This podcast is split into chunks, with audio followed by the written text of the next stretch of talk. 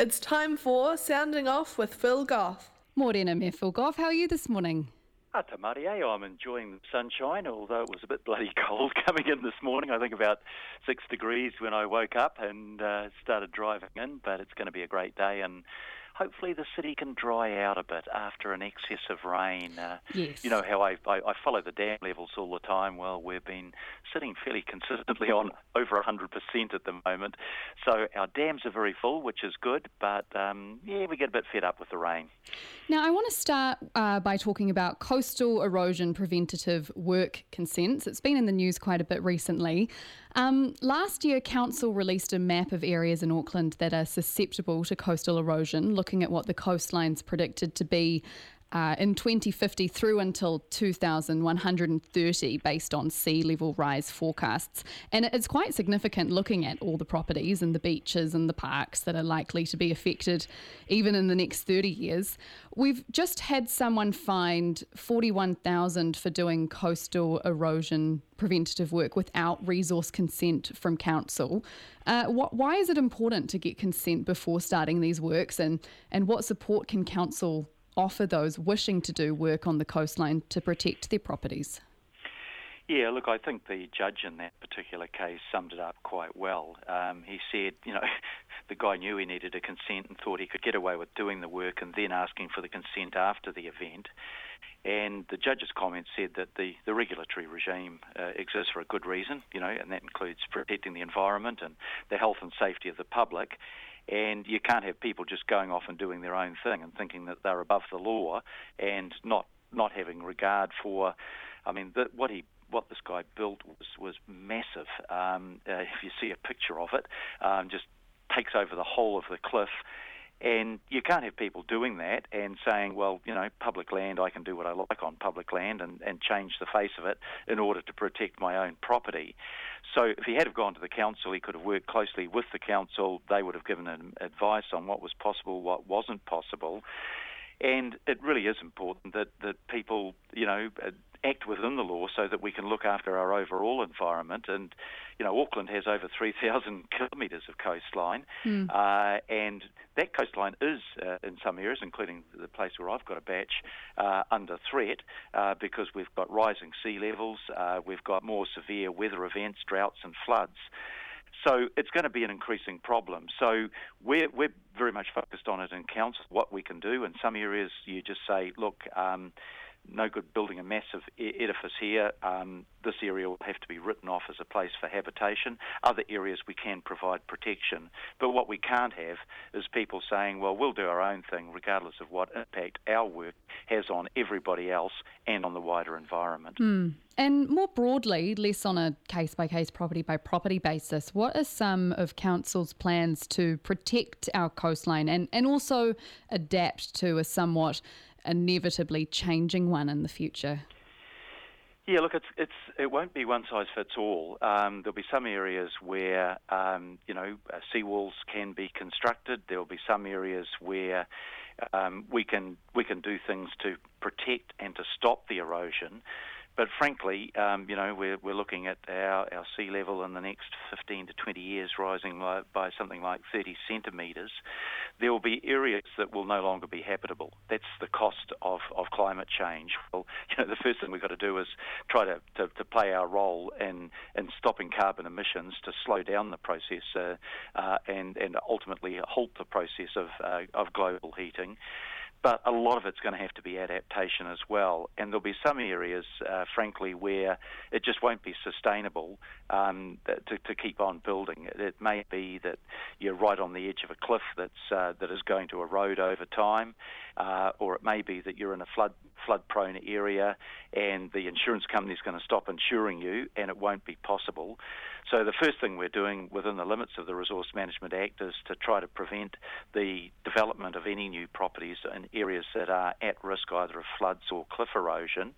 Uh, although under the Resource Management Act, people have got certain rights if they've already built on the property. Um, but, you know, frankly, our advice would be if you're living in an area that is no longer going to be insurable in 10, 15 years, you'd be crazy to spend more money on it because it will be money that you lose. And we don't know yet what government plans will be to provide some form of uh, comprehensive insurance. And even if the government does provide comprehensive insurance, it certainly shouldn't be in the business of encouraging people to spend money on areas where it's a hazard to actually live. So we're going to have to make some big adaptations. And, you know, for people that are in areas that are prone to, um, you know, erosion or flooding, um, it's it's it's a it's a pretty traumatic situation. And my, personally, I think there'll have to be some sort of central government intervention. But right now, we face the problem of people going crook at us because we won't give them permits to do things, but we won't give them permits if that land is is, is really at risk, and they're gonna they're gonna they're gonna lose the investment that they make in it. So, right. you know, I think that's common sense. Uh, let's move now to the Hunua Pest Control operation. The first stage of the Hunua Pest Control uh, operation is now underway. The third aerial pest controlling operation uh, in the ranges since 2015. Uh, what does stage one involve, and, and how many stages are there to this plan? Well, two main stages. Um, look, I live out in the Hunuas, and I just know how um, pest infected, uh, infested we are. Uh, I've been I've been using Timms traps for, for opossums, and you know, I think I, I got to a total of about 14 opossums over um, a period of maybe three or four weeks before I, I've got on top of the local uh, you know, uh, community of opossums. But what they're doing is destroying our bird life. They eat the eggs, they destroy the bush. Um, there's just millions of them, and you know, as much as I, I you know, try to shoot or, or trap opossums, I'll never get on top of it. Which is why 1080 is necessary. Now, there are some people that are adamantly against 1080, and it, and it is a toxin. Uh, it's highly poisonous, so it's got to be treated with care. But it's the only way we can stop the the mass spread of the population of rats and opossums.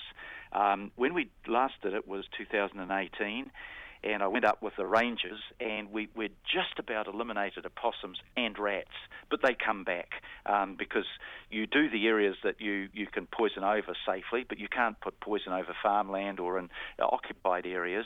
And so the, the, the, the, the opossums and the rats gradually move back in. So every three or four years we do it. The first stage, which started um, uh, last week, was that we apply aerially a non-toxic pre-feed bait, which um, familiarises pests with the, the cereal bait, and then the second phase, which will be in about um, in a you know a week to two weeks time, is where the baits will contain 1080 and there'll be there'll be real safeguards there. Uh, the reserves will be co- closed while it's um, while it's occurring. Um, the, the, they don't put the the uh, baits close to the lakes that are storage lakes for the water supply, and as a, an extra precaution, they they close the water supply from the lakes where the 1080 uh, is being distributed. You know, um, uh, uh, in, a, in a an approximate area too, even though it you know mm. be several hundred metres away from from the lakes. So every precaution is taken. But if people, are, you know, if you if you if you wander up with your dog off a leash, and, and you won't be able to during the period of the poison drop, you know, if the dog scavenges a dead carcass that's a consumed 1080, or they they, they, they, they, they lick the bait itself, that will be fatal to dogs or to, to animals. So real precautions are put in place. We work closely with iwi, we work closely with uh, the Department of Conservation, but we know how effective the operations are. And just to give you an idea, uh, Kokako, um, you know, in the 1990s, it was down to one breeding pair. They were they were just on the verge of extinction. Um, by by 2018, we had 106 breeding pairs in the Hunua ranges, but because of the 1080 operation, uh, that increased in, in, the space of um, four years to 229 pairs. So from one breeding pair to 229 pairs, that shows you that um, if you if you use your your, your trapping uh, backed up by the 1080, you can preserve bird life that's otherwise going to be extinct. It also it gets ferrets and stoats. And I know that we started introducing kiwi into the Hunua, and tragically, because we hadn't wiped out the last ferret, um, we, we, lost most of the kiwis that we reintroduced. So the only way to protect our bird life and the quality of our bush against just an explosion in population of possums, rats, stoats uh, is to use this bait, and that's why we're using it. And now, just quickly uh, before we wrap up, uh, reminding everyone that voting opens for the upcoming mayoral race on the 16th of September and closes midday on the 8th of October. Uh, mayor Phil Goff, what do you see as the greatest challenge facing Auckland's next mayor?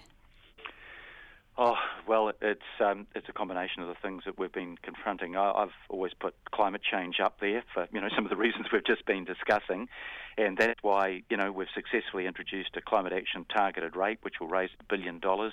We've got a climate action uh, plan uh, to try to reduce our emissions. We've just recently reduced a, a transport emissions reduction program. It's a huge challenge, and it's going to be really, really tough. But if we don't do it, you know, just look at what's happening in the world at the moment. A third of Pakistan is flooded. A third. Uh, uh, extraordinary. Um, Europe. Uh, temperatures over 40 degrees over the summer. China, the Sichuan uh, area and the Yangtze River, worst drought in, in, in, in in more than living memory, actually, uh, and so bad that you know they've had to close factories because the hydroelectric plants can't operate because there's no water. We know the threat of climate change, and we know that time is running out fast. That's why we've got to change our lifestyle, change our culture, and, and, and make sure that we can effectively play our part in dealing with it. But on top of that, there, there are the usual things of, you know, infrastructure. We're, we're investing at record levels, and, you know, we, we added 100 million litres a day water supply to Auckland last year to protect us against climate change and, and for growth, um, to make sure that we've got that central interceptor through that'll stop wastewater going into our, our harbours. Uh, all of those sort of things, um, you know, we've done some massive things in the mm. last six years, but it's an ongoing project. All right. Well, thank you very much for your time this morning, Mayor Phil Goff, and we'll talk to you again in a week. Always a pleasure, Zoe. You take care, and um, you know, hope everybody has a great day out there. All right, ka kite. Ka kite. Ma, That was Sounding Off with Phil Goff.